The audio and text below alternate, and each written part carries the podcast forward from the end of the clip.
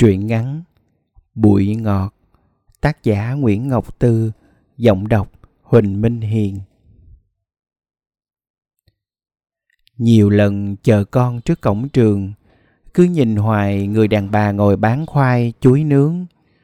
Trí nhớ hụt hơi Thấy gì quen thuộc, thân thiết Biết đã từng cùng nhau ăn vài bữa cơm Nhưng vẫn không nhớ người đàn bà kia là ai đã từng gặp ở đâu.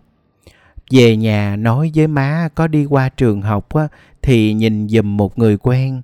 Má cười ngồi quạt than ngay góc đường có bà bạn hàng sáu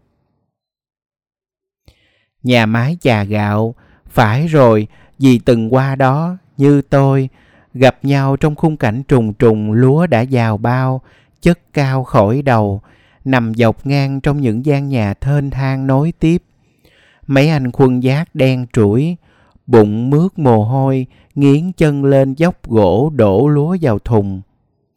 Tiếng máy thở e ạch qua ống khói. Một cái thềm chồm ra quá mé sông. Dương giải trấu lẫn trong gạo, tấm và lúa hạt. Ở đó có một trưa nào, má con tôi đã cùng dì ngồi ăn cơm nguội với ba khía muối trong lúc chờ mua một mẻ gạo thơm tho đầu mùa. Lâu lâu gió thổi những xoáy bụi cám bay lên, bụi rất thơm. Hồi đó, nhà có chiếc xuồng be mười, xong mùa lúa, hai má con rủ nhau đi làm hàng sáo. Chúng tôi đi mua lúa dài theo sớm, chở tới nhà máy chà gạo, rồi lấy gạo, cám bán lại cho bà con. Tôi lại học thêm được một nghề, học nhìn hạt gạo và gọi đúng tên, giống nào là tài nguyên, tiên lùng, nàng gáo. Loại gạo nào dẻo cơm, loại gạo nào nở bung nồi, lăn lóc với nghề hàng sáo. Má thôi không còn ướt sũng trên đồng, chân dung má bạc màu bụi cám. Đôi mày, tóc mai và cả mi mắt đều nhướm bụi như những người hàng sáo khác Cuộc mưu sinh giữa nơi bụi mù này đã làm cho mỗi người trở nên bàn bạc, mơ màng.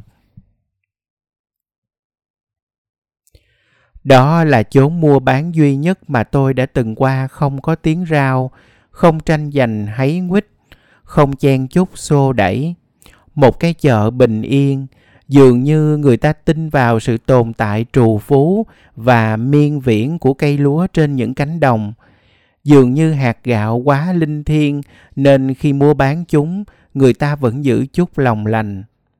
Dường như những chuyến mua lúa lang thang trên những con sông, trên những dòng kinh xa thẳm đã làm người ta trở nên chân tình và cởi mở.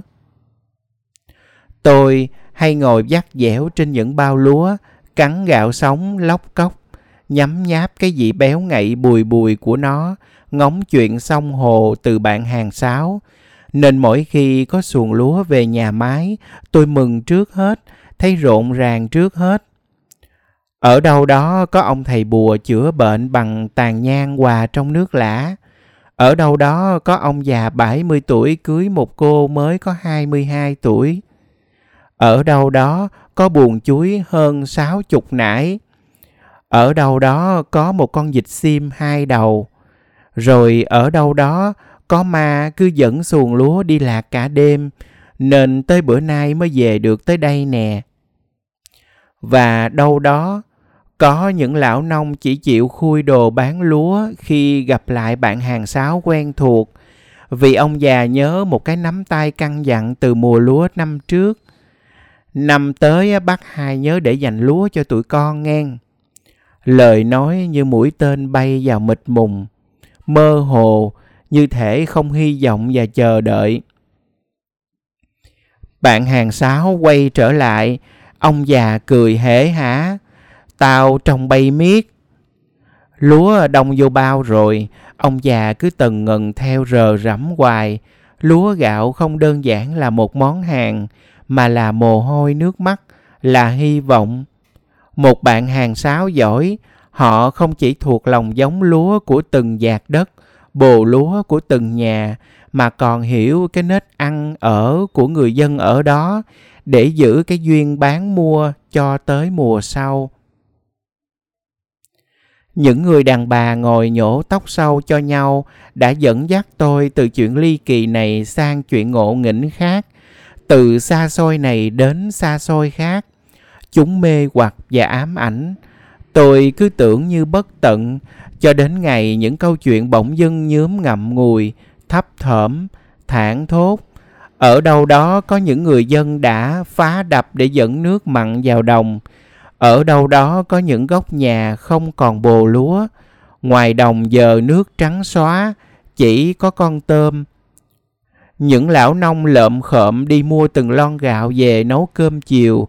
Cây lúa bị rượt cùng đuổi tận bị hắt hủi.